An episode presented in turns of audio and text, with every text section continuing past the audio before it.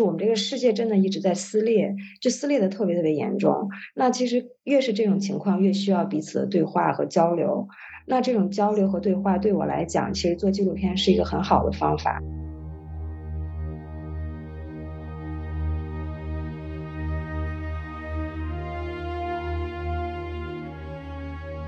您好，欢迎收听《篝火漫谈》，我是长河。今天我邀请到了两位前同事。韩萌和贾亚楠，我们现在都从原单位辞职了，他们俩成了自由职业者。他们两位也是极少以自由职业者身份进入世界性议题而受到全球媒体关注的中国的创作者。二零一六年，韩萌在美国做访问学者期间，跨越十三个州，访问了三十多个家庭，拍摄了一部纪实摄影作品《留美孤儿》。而贾亚男在尼泊尔拍摄了一个关于尼泊尔内战遗产的纪实摄影项目，因为疫情的关系，他最近才刚刚回国。在拍摄《留美孤儿》时，韩萌就意识到了他应该尝试纪录片的创作，这部作品也成为韩萌尝试纪录片创作的一个分水岭。贾亚男也因为某些题材开始了纪录片的创作。我们三个都曾经是纪实摄影师，而现在都用更多的时间在拍摄纪录片。并且越来越多的同行也在经历这样的一个变化，为什么呢？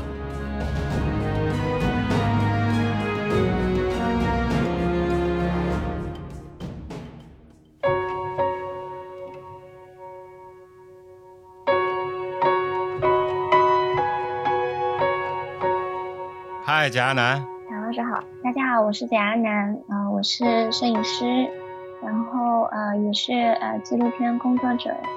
常驻北京。嗯，大家好，我是韩萌，我是做纪录片的。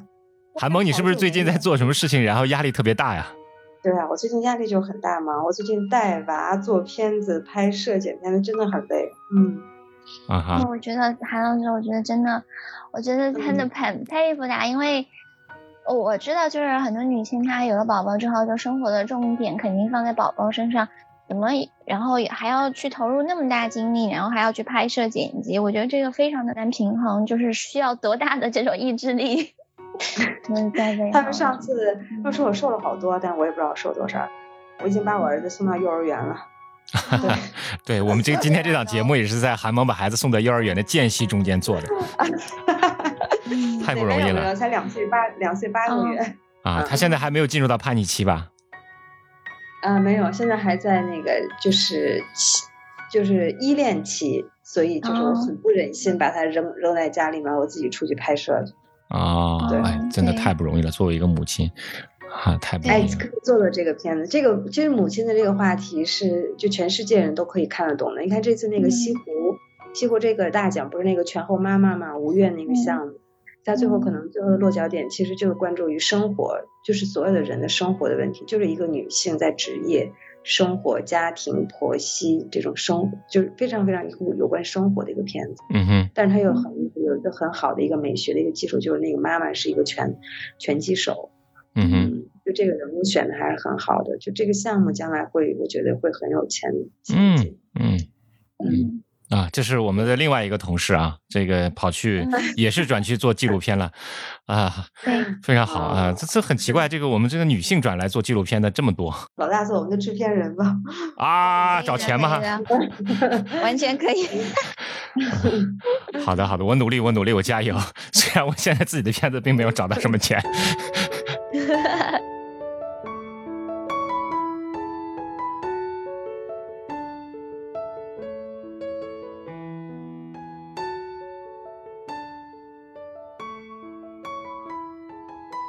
韩萌之前是在二零一六年在美国拍摄的被美国人收养的中国孩子。我现在已经做完的这两篇都是在国际上传播的，觉得还是很有意思。但其实都是非常中国的故事。嗯嗯。那贾阿南最近是因为疫情的原因在尼泊尔被困了几个月，然后一直在拍尼贡的一个选题。你们当时是为什么开始做这样的题目的？是什么样的由头契机促使你们做这样的事情的？当时我是因为那个得了呃挪威的一个摄影基金，然后就是呃就就是要到尼泊尔创作一个摄影的项目，然后我自己对那个区域政治比较感兴趣，然后然后也搜索了尼泊尔这个国家的一些背景，啊历史背景这样，然后我所以我去之前我就想做关于尼贡的一个项目，因为呃跟中国也有一定的关系。然后到了那边，然后我才是才开始真正的着手的，就是去做田野啊调查，然后才开始做这样。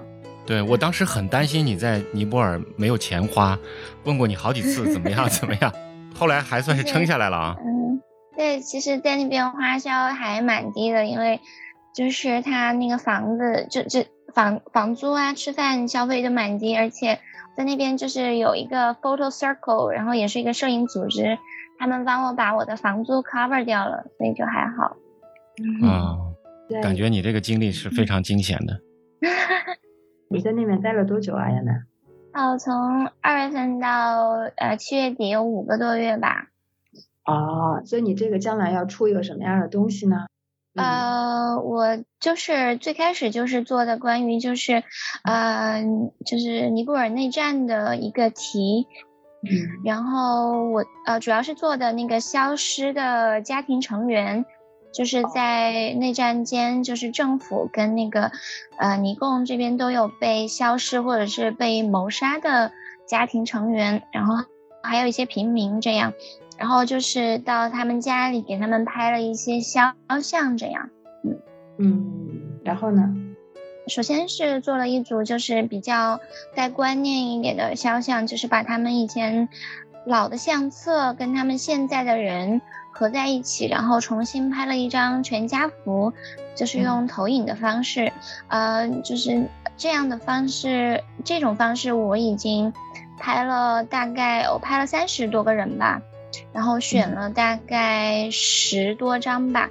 然后后面还是继续想要再去继续深入这个题，然后因为呃那个观念的肖像不能呈现他们生活的一个全貌，所以还是要继续再拍一点其他其他方面的，就是呃可能是静物啊细节或者其他类的生活类的照片，然后再把这个项目丰富一下。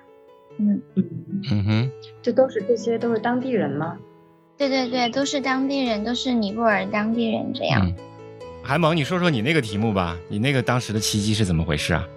我那个是我当时在美国，嗯，做访问学者的时候，当时就觉得这个群体是很有，是有是有很多可以说的东西的，因为他们毕竟在中国出生，被美国家庭收养，然后他们身上带有很多。嗯，中西方的一些文化特质，他们又是，他们又想回到中国，又在美国长大，所以他们身上会有一些复杂的东西。所以我当时，对，就在美国走了十几个州吧，十三个州，走访了三十多个家庭，然后做了一组图片故事。这组图片故事是我之后，嗯，做纪录片的一个开始。我我从做这组故事之后，我就我彻底的觉得，就是图片它它的那个承载的东西是不够的，所以就开始了做纪录片。嗯哼，对对，你看亚楠那个题目还是有一点这个呃有一点费用在里面的。那你做这个题目的时候，当时有费用吗？我当时其实嗯是用了我我美国的那个奖学金，但其实那个奖学金并不 cover 掉我做这个项目。嗯哼。嗯，后来我当时申请了一个新浪的一个摄摄影基金，但据说那个摄影基金在我这个项目之后就没了。哦，对，就那一次就没了。啊，就那一次特特批的。他们好像就启动了那一次摄影基金。啊，当时是谁在管这个事儿啊？翟洪刚。啊，翟洪刚在管这个事儿啊，老翟。对对，OK。对对对，然后我据说是我那一次之后他们。我我觉得可能也是跟国内的关系图那个图片环境有关系，后来就的确，这是哪一年啊？环境，我记得我申请到的时候是二零一四年。哦，二零一四年，的确，二零一四年，呃，二零一四年是一个非常尴尬的一年，因为那一年呢，中国的移动互联网端在起来嘛，新浪网呢是可能是在末日余晖的一个一个，就是五大门户平台末日余晖的一个一个情况里面了。对对，嗯，对，他们首发了吗？对他们是首发的，他们当时的点击也是很高的，非常高。当时老翟还还跟我说了很多，就是反应还是挺好的。嗯，对。然后他跟我说，好像之后就那个基金就越来越少了。哦，哎，当时给了多少钱啊？我记得是一万。啊，那么少吗？呃，我记得应该是吧。一万是两万，我忘了，我要再跟他确认一下。千万要对自己有恩之人一定要记得啊。反正，对我记得我当时就把他那个所有的钱都用在这个，当时在美国租车呀，嗯呃，去人家里面啊，然后路途上的一些差旅啊什么的，就是这些费用。对，基本上在美国的开销有要比在尼泊尔的大的多得多，对吗？对我还好，我那段时间我就住在，我跟人家邮件有很多的沟通嘛，所以基本上美国人也很，嗯，就是也很容易相信别人。嗯反正对我很多时候都住在别人家里。那你当时是用什么身份的名义去接触他们呢？因为我当时是我那个美国汉弗瑞的一个访问学者。告诉他们我是防疫学者啊，对，然后将来的这组照片会发表在中国的新浪网上，新浪网就当时在中国还是非常有影响力的一个互联网。是的，是的，是的。对啊，对的，对的，对的。嗯嗯，对。那个时候大部分的费用都是路，就是可能就是路路途上的一些费用。嗯嗯，对，还是很辛苦的。我由此想到了一件什么事情呢？就是说，在二零零八年的时候，我们在大连医科大学那个读一个 photo MA 的项目，当时带我们的那个院长，他们也是在尼泊尔做一个国际项目的时候，然后就车祸遇难了。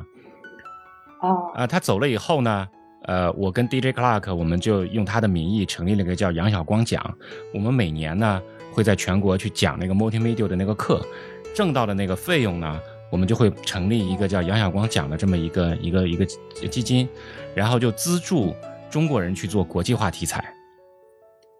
啊，这个我就觉得这种这种题应该是越来越多才好。现在我不知道怎么样。很可惜啊，因为那个时候就是说我们大概做了三届吧。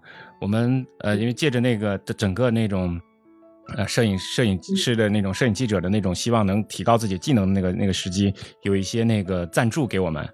然后我们做了三届，然后就是资助中国人做国国际题材。我记得是，呃，每个学生可以拿到五万块钱人民币的奖金。五万块钱在国外应该是一个月应该是没有问题了，对吧？嗯嗯，对我我这面应该还好。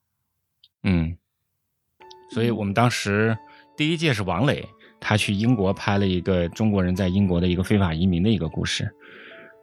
哦。啊。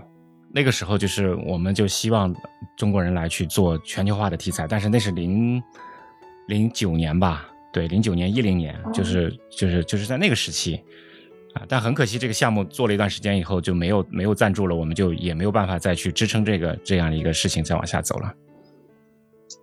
对我现在我经常会在觉得，嗯，就这种基金为什么会越来越少了？嗯，也不是太少了吧？我们是实在是没有办法挣钱，因为我们纯纯粹是靠的对故人的一个怀念来去支撑着做这件事情的。嗯嗯。但是感觉中国就是做纪实的这方面的基金或者奖项确实越来越少了。嗯。啊，是吗？那亚楠，你这次呢？你这次这个费用怎么样？能 cover 掉你的所有的开销吗？呃，基本上能 cover 掉我所有的开销。他那个就是他那个基金有大概有呃两万多块钱吧，所以在那儿就是呃待几个月是没有什么问题的。我基本上就是花在那个交通，还有请那个呃 local 的那个就是翻译这方面要大一点，然后其实其他就还好，嗯。OK，这两万两万多人民币嘛？才相当于？对对对，两万多人民币。哦，好少啊，好少啊。那看来下次我们如果 再做这样的项目的话，我们可以把钱分成分成两份啊，掰开来花，可以支持两个人去做这个项目。嗯。哎，好的。我更正一下，老大，我刚才查到了是两两万块钱。啊，也是两万块钱。啊，天哪！我真的可以把我们的钱掰成两半啊！啊，可以让中更多的中国人去做国际题材啊。对，感觉做摄影项目两万，我觉得还还差不多够，就是刚刚能 cover 掉你的那个。我看一下国际上面的这些呃摄影基金嘛，大多数都是两万到三万左右，或者一万到三万吧。摄影基金大概是这么多。嗯哼，对，这个钱其实就是一个，基本上是一个能解决你的一些在当地的一些简单的一些开销，你还是个人还是要投入很多的费用的，对吧？对。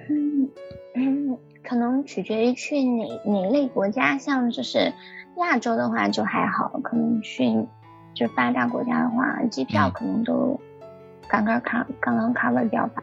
对的，对的。那哈姆拉当下来，你们投你们自己垫了多少钱呢？嗯，我自己其实我并没有算，嗯哼，对我并没有具体的算自己垫了多少钱，因为那个时候还在做我自己那个访问学者的项目，很多钱都都都混在一起了。其实我也没有算，没有特别去计算过，嗯，对，但是感觉上应该是差不多，就是前期的调研的成本、拍摄的成本应该是差不多的，嗯，就刚好刚好，对，刚好，刚刚好，嗯。亚楠呢？全部花掉了吧？呃，全部花掉了，基本上自己没有没有垫钱这样，对，差不多刚刚好。就除了回国那个机票突然变得很贵之外，啊，回国的机票隔离，机票其实他去的那个机票特别便宜，只要一千块钱嘛。嗯。但是回国因为是那个大使馆的那个航班嘛，就花了六七千块钱。六七千块钱那还好吧？但是你知道，就是像北，就是中国去尼泊尔那个机票特别特别便宜的，来回一两千就搞定了。啊，我当时去尼泊尔的时候，差不多也是六千多块钱啊。哦，那太快了！现在有很多直航的，就是重庆到尼泊尔直航九百多块钱啊，这么便宜啊？对。哦，难怪，那我那我还是有点不太了解这个情况啊。OK。嗯。嗯，哎。我我我觉得谈起了这个这个这个这么少的这种可怜的费用，那两位都是靠着热情和这种对这个事情的这种呃，能希望能能能交代一个给大家一个还原真实现场的一个一个一个这么的一个热情来做这件事情啊。那最后这个作品呃在哪里发了吗？现在？呃，在那个呃《尼泊尔 Times》就是尼泊尔日报有发，然后呃在就是有有投一个奖就是。Paris Photo，然后他们是要在十二月份在那个巴黎展出，然后中国这边我也是在找媒体这样，然后呃界面说他们有可能比较感兴趣，但是还要看一下文章的细节，要把政治的东西淡化一下这样。嗯哼，OK，韩萌的作品最后最后好像是发表在《纽约时报》上面是吧？嗯，《纽约时报》他们的网上的一个 Lens 那个栏目。对，现在那个栏目已经不在了。啊，我们作为摄影师好可悲啊，是不是？对。实际上就是，其实我也 pitch 了，我也向很多国际媒体就是投稿啊这些，但是他们就是像很多你你刚说的那个 lens 取消了，然后就是对应这种即时影像的这种新闻媒体，他们的栏目不是很多，所以如果你想要你。做了这个国际摄影的报道，你想要发表在国际媒体上面，还得看你跟这个编辑的熟悉程度，然后他们还有他们的这种内容需不需要，就并不是说你做得好，他就一定会发的那种。嗯哼，咱现在做图片真的好艰难，我觉得。在国内能有多少图多少机构在做这种图片图片类的报道？嗯。就古古语在做，在人间在做，在人间见面。腾讯中国人一天。派克，嗯，派克也好像也会做一些。嗯嗯。但是我好像也听说，在人间也是好像之后也要转视频吧，他那个图文的栏目。嗯哼，嗯，没办法，这个时代变化其实是很快的。谁能想到，我们本来一直在做视频嘛？你看我们现在在做一档播客节目。那个时候我们还说呢，杜海那个时候我们还说呢，把之前十年以前那些纪录片都掏出来，嗯，跟 Snack 那边的弄出来之后，然后我们做成那种故事 FM，类似于那种就声音纪录片，嗯也会很有意，嗯嗯。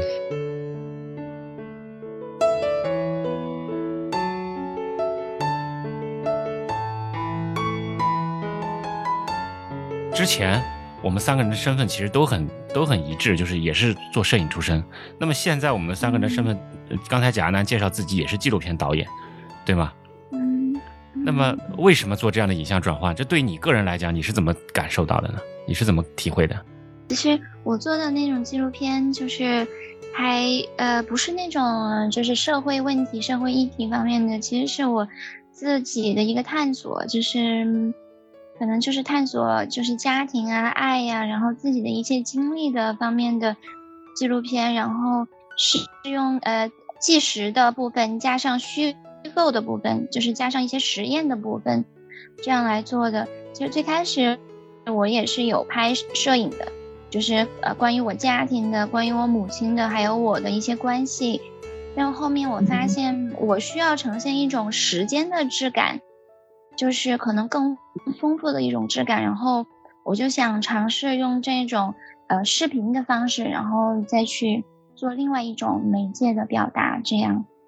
嗯，啊，没有没有感觉到是摄影的生存危机吗？纯粹是想换一种新的表达方式吗？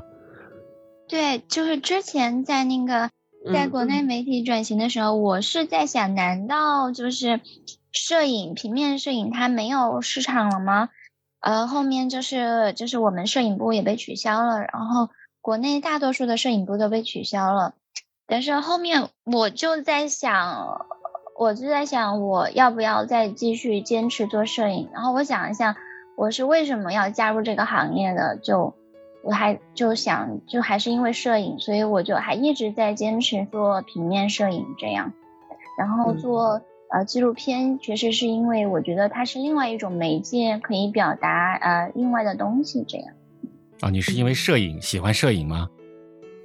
对，我是呃还蛮喜欢摄影，而且我我我觉得我就是刚才做的有一点起色，就不想半途而废这样。嗯嗯，韩萌呢？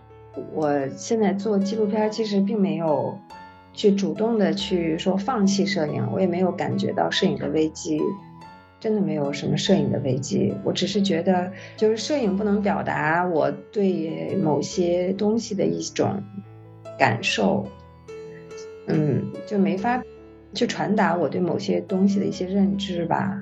比如说像这个孤儿的这个项目，它其实是非常复杂和微妙的。我觉得摄影真的是，这讲述的东西太有限了。那么我其实是想尝试用视频、用用纪录片的方法来来表现。其实我现在在做我第三个项目的时候，其实我发现，哎，如果能有更好的摄影的表达方法，我还会选择摄影，因为、因为做纪录片真的是。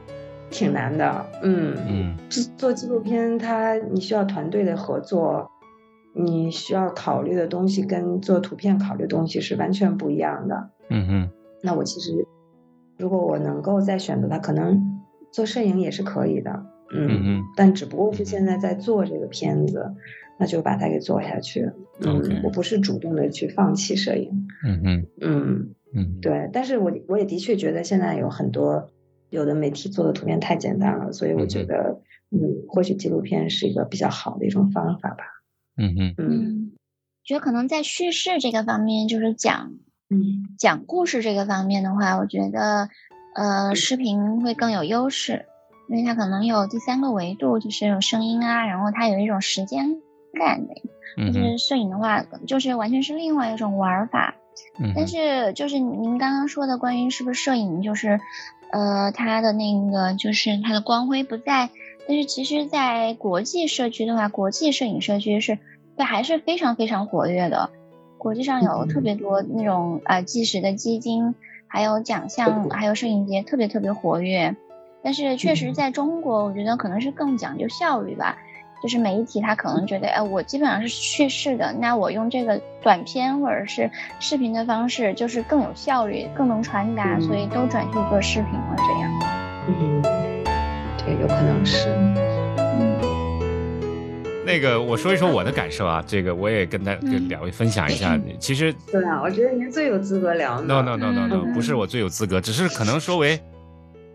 可能在国内鼓吹这个新闻摄影或者说是纪实摄影这个领域，我一直都在唱衰的这么一个人物啊。表面上看是这么一个一个角色啊，嗯，其实其实我内心里其实是非常不情愿摄影走下坡路的，或者说是摄影的表达走下坡路的。我当时其实很长一段时间对视频也是有一个比较排斥的一个一个一个状态。早在很早很早以前，就是大概在。两千年的时候，这个周浩从照片转去纪录片的时候，他就跟我说他去转纪录片了。我说啊，为什么？我说这个摄影不挺好吗？我说我还希望能在摄影领域继续发展，我不想去做那个动态影像，那个那个视频的东西。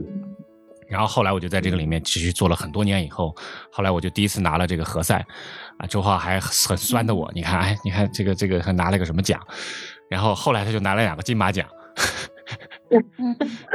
那那个那个像这样这样的一个这种情况，其实对我来讲，我个人其实是很不情愿去转视频的。但是呢，呃，我当时也也在尝试一个一个现象，就是我我很快我就注意到，西方的那种摄影语言表达已经不是像布勒松那样的那种决定性瞬间的那种那种语语言方式了，已经在有变化了。所以说，我们那个时候在在做《东方早报》的时候，非常巧的一点就是，我们已经希望我们的影像语言该更加的那种。呃，注重趣味性，注重画面的趣味性，这样的话也是希望它的传播性更更强一点。嗯，但是我们我们认为这个这样的光注重趣味性、线条、颜色这种瞬间这种东西是解决不了用户的这个对深度照片的这种需求的这种渴望的，所以还是那个时候希望能有些视视觉语言上新的表达，所以说我才去拍了中国动物园，才拍了那个 Class Box，也是因为这个原因，呃，就是希望能在语言系统上做一个转换，因为我们当时认为。呃，个性化的视觉语言会是未来的这种呃，在媒体上发表的这种照片的一种出路，所以所以是这么一个原因。但是当做了这些尝试以后，我又去荷荷兰去领了这个奖以后，我就我就开始发现，新闻摄影的这个整个的这遭受的危机，不不是说是语言上的危机，而是说可能是是整个这个系统性的危机。然后这个基于这么一个考量的话，我才在零八年我去又去读书，然后再开始接触视频，才正式开始往上转。但这个转的过程其实也是非常非常漫长的，一直到这个一六年，呃，才这个呃去做离视频，然后一八年出来自己做篝火故事，这才算是正式的转到转到视频行业吧。其实对我个人来讲，我的表达其实我也是希望还是更多的去拍照片，就是我随时都会拿着一个相机去拍照片的。这这个过程我其实一直都是都是有的，这是也是非常非常的遗憾的一个一个情况吧。我觉得好多人的选择其实都是在一个特定的时期，一个特定的一件事情就促成了你的一个一次选择，然后这种选择可能就一直走下来了。但是真的这个大环境可能也在让每一个人在不停不得不去选择。现在你在想，为什么周浩在十二十年以前，他为什么要做纪录片呢？我觉得他也未必是想放弃摄影，他可能也感觉到了，在他那个年纪，可能也感觉到了摄影的不够。对，我不知道您当时问问没问过周浩为什么会就突然从图片来转到视频？其实也可能真的每个人的选择，可能就是在很多的是就不同的不同的因素，噗就促成了您的一次选择。嗯，啊，是的，是的，是的。这个当时我问周浩的时候，其实他也是懵懵懂懂讲很多东西，我听不清楚，听不懂。那个年纪我也无法理解。对，现在要不就是说周老师这个老江湖了，已经是。其实老师现在让我去做图片，可能我也会回去再做图片。图片真的是拿着相机就可以去拍啊，你更自由啊。现在你要是出去拍段视频，要拍一段纪录片，哎呀，要找录音，要找录音，要找找摄影。哎呀，要整个统筹时间，然后就是很累。嗯，我很好奇，这个这个，那贾亚楠，你是你是怎么样的一个想法转到转过来视频的？其实我其实还比较纠结，其实我两方面都在做这样，然后今年可能做图片比较多一点，还是就是因为就是图片就是呃拍照片成本比较小一点，然后我一个人也可以移动比较方便一点。然后在那边滞留的呃时间里，然后我也大概拍了三组 三个项目吧，就是摄影的话，这样我觉得就是呃快一点，就是然后纪录片这边我是想做自己的一个长片嘛，然后就是在慢慢的拍家里的一些变化还有情况，就是呃就是也是也在拍，就还没没有完全的说我。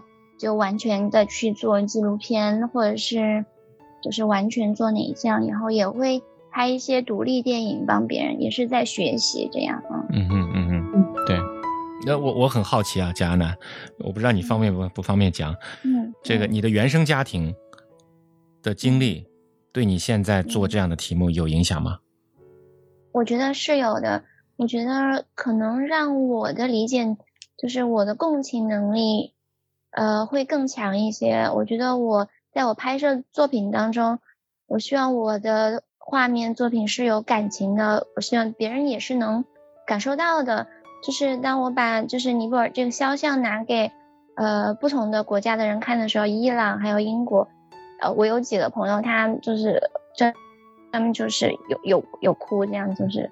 有感受到那种感觉，这样，嗯，呃，有吗？有哭吗？对对对，我有一个伊朗的朋友，他看了这个画面，然后看到他就是他们写的这种故事，每个人的故事，这个文字还蛮重要的，然后他他就真的能感受到那种，嗯，他们的那种心理的创伤，嗯。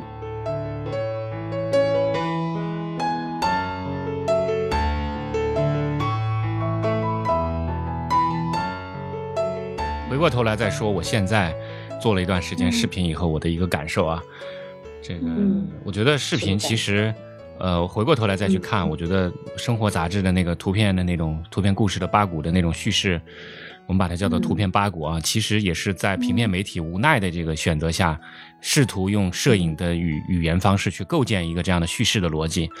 但是你再去看，我再去看那个尤金史密斯当年拍的那个乡村医生。嗯，你会发现一个特别要命的问题，就是说你要讲故事，讲故事你就一定要有起承转合，一定要有高潮，一定要有共情。嗯嗯。但是我发现，在图片报道领域，图片想让人共情的这种可能性，它能带给我简单的视觉刺激，但是要想让我落泪，能有真的能有共情，对，我觉得就是很困难了啊，尤其是在现在。我们的每个人的五官，我们的感官已经被大量的视频、大量的电影、大量的纪录片、大量的那个短视频对高度刺激的一个情况下，我觉得人的五五官已经是非常非常不敏感了。那么传统的这种摄影的这种语言方式，要想刺激我们的五官，其实是非常非常困难的。这是我现在的一个一个感受啊。韩萌，你看过一张照片，有让你看哭过的吗？我很少。哦。啊，sorry，我我我也很少。贾亚楠，你自己看照片有看哭过的经历吗？会。什么情况？看，嗯，我觉得我能很能体会到那个画，就是那个作者他想那种他表达那种很细腻也很很深沉的那种感情的时候，我会我会有那种感觉，而且我会经常去想那些画面，这样，还呃印象会蛮深刻的。这样，然后我觉得就是原生家庭的经历，好像看起来不好，但是它其实丰富了这个创作者吧，我觉得对创作是有帮助的。嗯，这是我现在做片子最大的一个问题。我我觉得我的，我尤其是个男性啊，我觉得男性的共情能力，呃，就会更弱一点。但是但是不能，我我后来仔细思考这个问题，我觉得我不是说是一个缺少共情的人，我也不是一个。不能共情的人，就是我看一些电影的时候，我当我看到那种，就是说那种明显感到编剧或者导演给你设计的那个情节，就到了那种情绪要往上扬的时候，呃，我也会落泪啊。嗯嗯嗯。对我我我不觉得我我丧失共情能力，但是我同样我作为一个纪录片导演，我再去处理这个事情的时候，我觉得我现在的这个处理并不是很有经验，就或者说处理的很好。嗯。我也还不行，嗯，我还不太会讲故事。其实，我总在想该怎么去讲故事。嗯，其实我跟蛮多编剧有聊过，然后一些导演呢有聊过。其实他们给我反馈到的就是说，让别人感受到你的真诚是最重要的，技巧都是其次的。那些东西，你真诚的表达，那才是最最最有利的。这样。而不是说技巧的东西，反而当你用一些技巧，你这个导演他要故意去煽情的时候，会让别人觉得很难受那种感觉。我我明白，我明白，但不是我说的不是故意要煽情，而是说真的是感同身受的那种那种共情。但我我觉得，呃，他们如果说是用所谓的真诚来去说这个话的话，我觉得有点，呃，有点不够真诚。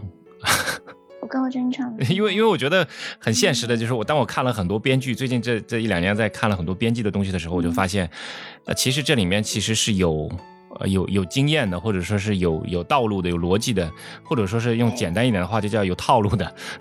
对，有套路的。啊哈。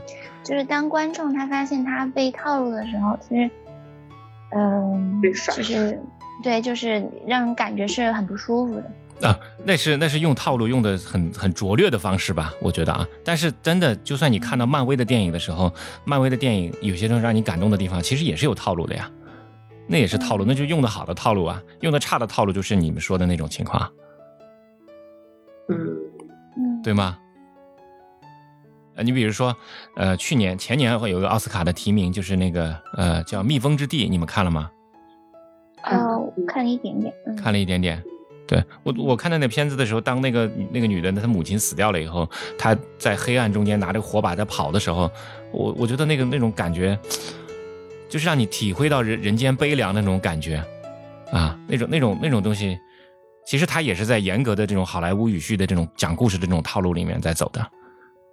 嗯，但是我觉得那个导演也是很神奇的，居然遇到了他们他妈妈。去世，而且还就是遇到了两有两三场那种戏剧化的场景，还是挺嗯嗯。但是但是但是你当你你想在那种情况下拍三年，我觉得他一定会等到这个桥段的。如果不等到这个桥段，他这个片子不会不会杀青的。我是这种感觉。嗯，他可能当时觉得这个故事还没有完成吧。我记得那个导演映后的时候，我当时在阿姆斯特丹看的。那导演映后的时候，他实际上是拿到了。嗯，当地的一个就是 NGO 要他们去拍摄这个村庄的一个嗯生态类的一个纪录片，让他们自己去拍。然后他当时是把它当成一个给 NGO 做项目的一个任务去拍摄的。后来他慢慢慢慢跟到最后，他发现了这个家庭，发现了他们的邻居，然后呢，发现了之前他们的冲突，然后最后直到拍到了他的母亲去世。就是他也觉得，他一开始不想去做成这样的片子，他也觉得很意外，做这样的一个结果。对我当时其实我还是觉得挺挺意外的那个结果。嗯，哎，他拍的很好看，他其实就是以为自己去拍一个给他们那个 NGO 拍一个片子。对我当时还听了那个导演的映后。对我看了这个导演的映后的，大概有四个版本吧，好像呃阿姆斯特丹的那个我没看到，我看了他香港电影节的分享。还有在在另外几个电影节的分享吧，我我后来在 YouTube 上搜索了他，看了很多关于这个片子的一些分享，但是就是我我的感受就是说他的那个共情其实是是为什么那么做是设计出来的，被做出来的是吧？啊，就是就是这样的片子，你要想让最终要想达到一个高潮，让大家达达到一个共鸣，就得一定得有一场这样的戏剧性的冲突。让我意外的是。就是不同的文化对人的这种离开的这种反应，他的那种反应，那个那个东西是超出我的想象的。当你看到那个东西的时候，你会觉得我我也我共情了，但是我没有被套路，我是这种感受。嗯，那你比较老练了，你总是能识破导演的那个什么？啊，没有没有没有。可能那个导演还是老天赏饭吃，就是他那个结局也不是他能预料的。但是可能不是，其实其实那个结局是那个他母亲的去世是完全可以预料的。这个这个片子最大的问题其实是他跟他那个邻居的冲突是他没有预料到的，那个才是整个那个片子里面，因为因为他在做冲突的时候，做 fighting 冲突的时候，那个才是最困难的。因为后来我才知道，这个导演为了拍这个片子，跟那个邻居关系处的也非常好，要不然的话，那个邻居也不让他们拍的。对他们邻居一开始是不让他拍的。后来就相处相处就信任了。后来他是让了另外一个团队去拍那个邻居去了。他说的 就特别有意思。嗯嗯嗯，对。感觉那个图片跟文字还是需要读者呃运用一些想象力吧。嗯，其实其实有一个问题，就是你会发现图片从来都没有办法脱离开文字单独存在，尤其是作为这个纪实或者新闻摄影这个领域，我我我我的感受是这样的，因为你你想要你想要准确的传递信息的话，你必须用文字去圈框住它，去修饰它，然后让让它来界定一个稳准确的界定一个信息的一个信息流，才能传播出去。单纯靠一张照片，说是像二战之后的那样美军红旗插上硫磺岛啊，胜利之吻啊。那样的内容东西，其实我觉得现在很困难啊，就是就是大家很多东西你看你看不懂啊，甚至像这样的照片都会被当代艺术重新起一个换个名字去重新去解读它，这种情况也是有过的。那那那那摄影本身原有的意义是什么呢？嗯，我理解。那我的感受其实就是，比如说我做的项目最长的一段一个图片故事，应该就是这个美国布尔的这个故事。但是我我我其实类似于采取用类似于像人类学调查的一个方式，就去了三十个，嗯，在我们看来是不一样的家庭里面去看到他们的不同，嗯，但是其实我最后做完了之后，我发现其实从我这里面我还是难以有很多地方其实还是难以理解，就是对在他们内心里面的很多的东西其实还是很难以去理解到的。所以，其实我在选择视频的时候，我发现，就是你做纪录片的时候，你不得不要去跟坐下来去聊，去用眼睛，去用语言，去跟人家去沟通，去交流，去注视。然后，我发现，其实做纪录片真的是能够让我有对被摄者或者是对被访者有更深层次的理解。为什么我觉得现在我还是想再做纪录片？因为我觉得就是我们这个世界真的一直在撕裂，就撕裂的特别特别严重。那其实越是这种情况，越需要彼此的对话和交流。那这种交流和对话对我来讲，其实做纪录片是一个很好的方法。就是我们真的是，我像比如说我在做第二个片子的时候，我做那个雾霾的项目的时候，做了两两年多。那我真的是在一个。在他们单位里面整整待了两年多去拍摄，我放下了很多对他们原有的一种偏见和误解，那最后真的是我们彼此就达成了一种理解，那所以我觉得做纪录片真的是能够让我去，去去理解另外一个群体，去理解他们的一种生活，去理解他们是在做些什么，这种感受是我之前做图片和做那种短平快新闻的时候是没有。是从来没有过的，所以这是我为什么现在一直在做视频、在做纪录片的一个原因，就是我觉得这个世界其实是需要彼此的理解的，嗯，而且是需要彼此去对话、去交流的。我们需要站在你、你跟我的立场中间，用纪录片来建立起一个桥梁。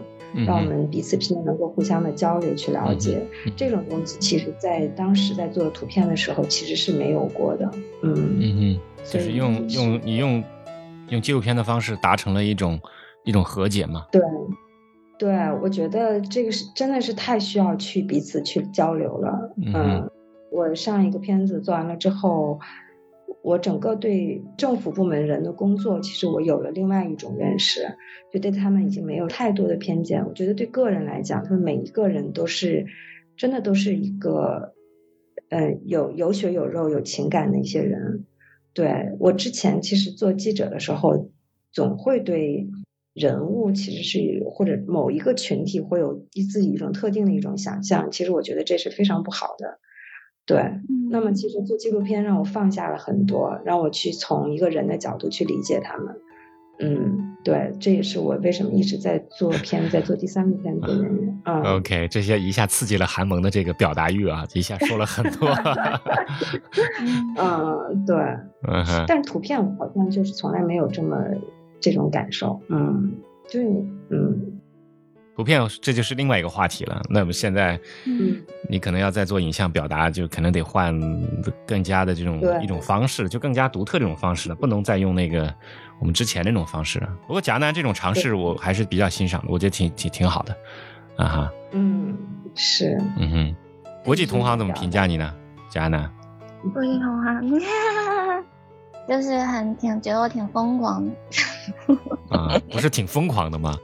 在疫情期间啊，作为一个一个 一个逆行者，就是，对对，就是就是在那个他们尼泊尔宣布封城那几天，然后我还在每天就是要拜访三家三个家庭。其实我们那个就是那个 workshop，还有其他的同学，他们都自己回自己国家了，像挪威呀、孟加，他们都回自己国家。但是，我我就是他，然后然后那个项目组织者就让我们自己订机票，赶紧走，说不然你们就说不就被困在这里几个月。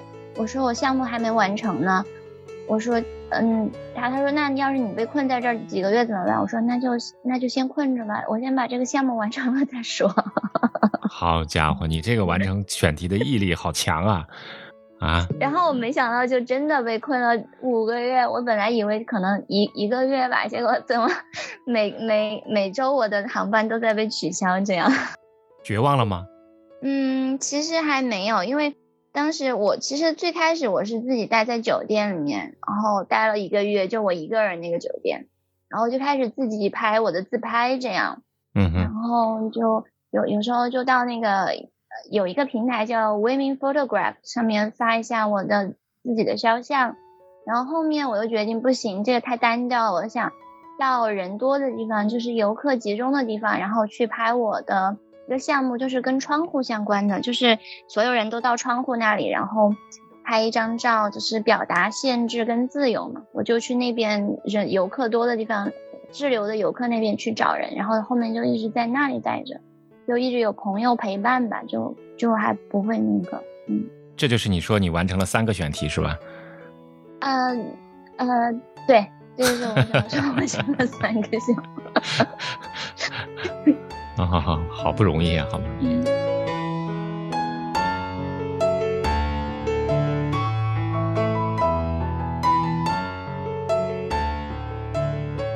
你们在做这个题目的时候，有有最绝望的时候吗？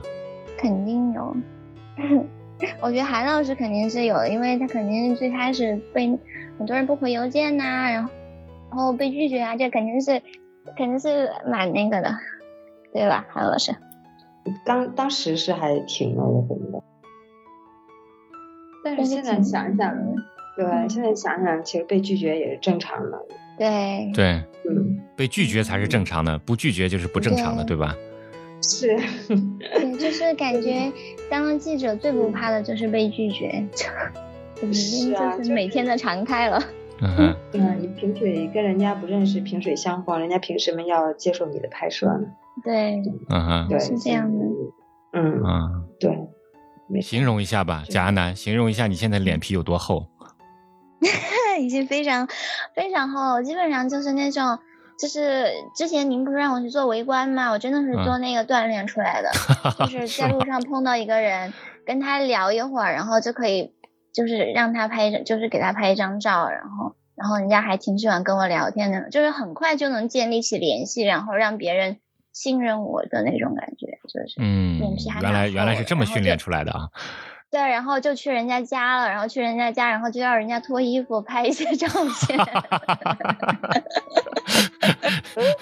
啊 啊，可以可以可以，你太厉害了啊！我拍那个跨性别那个也是就就是就是也不太认识，聊了一会儿，然后就说我要拍需要这样的一个这样的一个身体这样的一个照片，然后去你家拍这样。嗯啊，韩萌呢？我嗯，我现在，哎，我现在。现在特别深沉，没有，我现在就是不让拍就不拍呗。对你让我拍的话，就我就，但是我我我我基本上我的方法就是，呃，我如果决定，我如果觉得这是一个可以做的选题的话，我就会跟他去沟通，去告诉他我为什么要采访你，为什么要拍摄这个故事，然后跟他讲的很清楚。我说，嗯，我会拿着摄影机每天在你这儿，对，嗯，觉得你需要。对，需要去适应这个机器啊，反正对，反正就是我会很坦白的会跟他去讲这些事情，嗯哼，去讲我我们要拍摄，因为你没办法，你永远要面对之后的发表的问题，对吧？将来传播的问题，他会明白你的善意的，然后如果你是真诚的的话，他一定会知道你的真诚，嗯，对，对。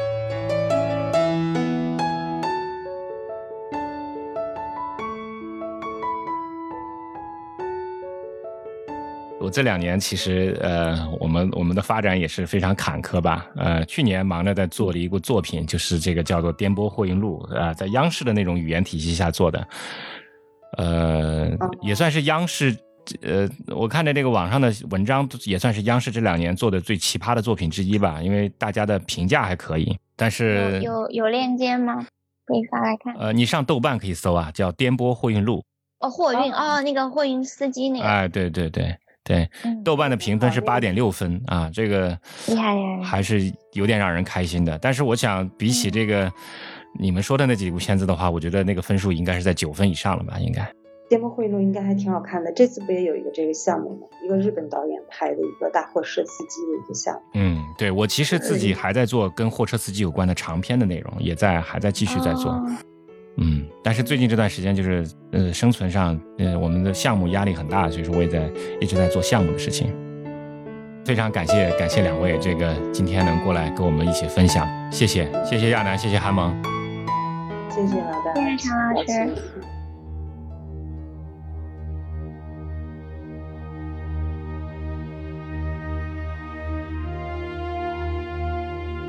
你现在收听的是《篝火漫谈》播客节目，我是长河。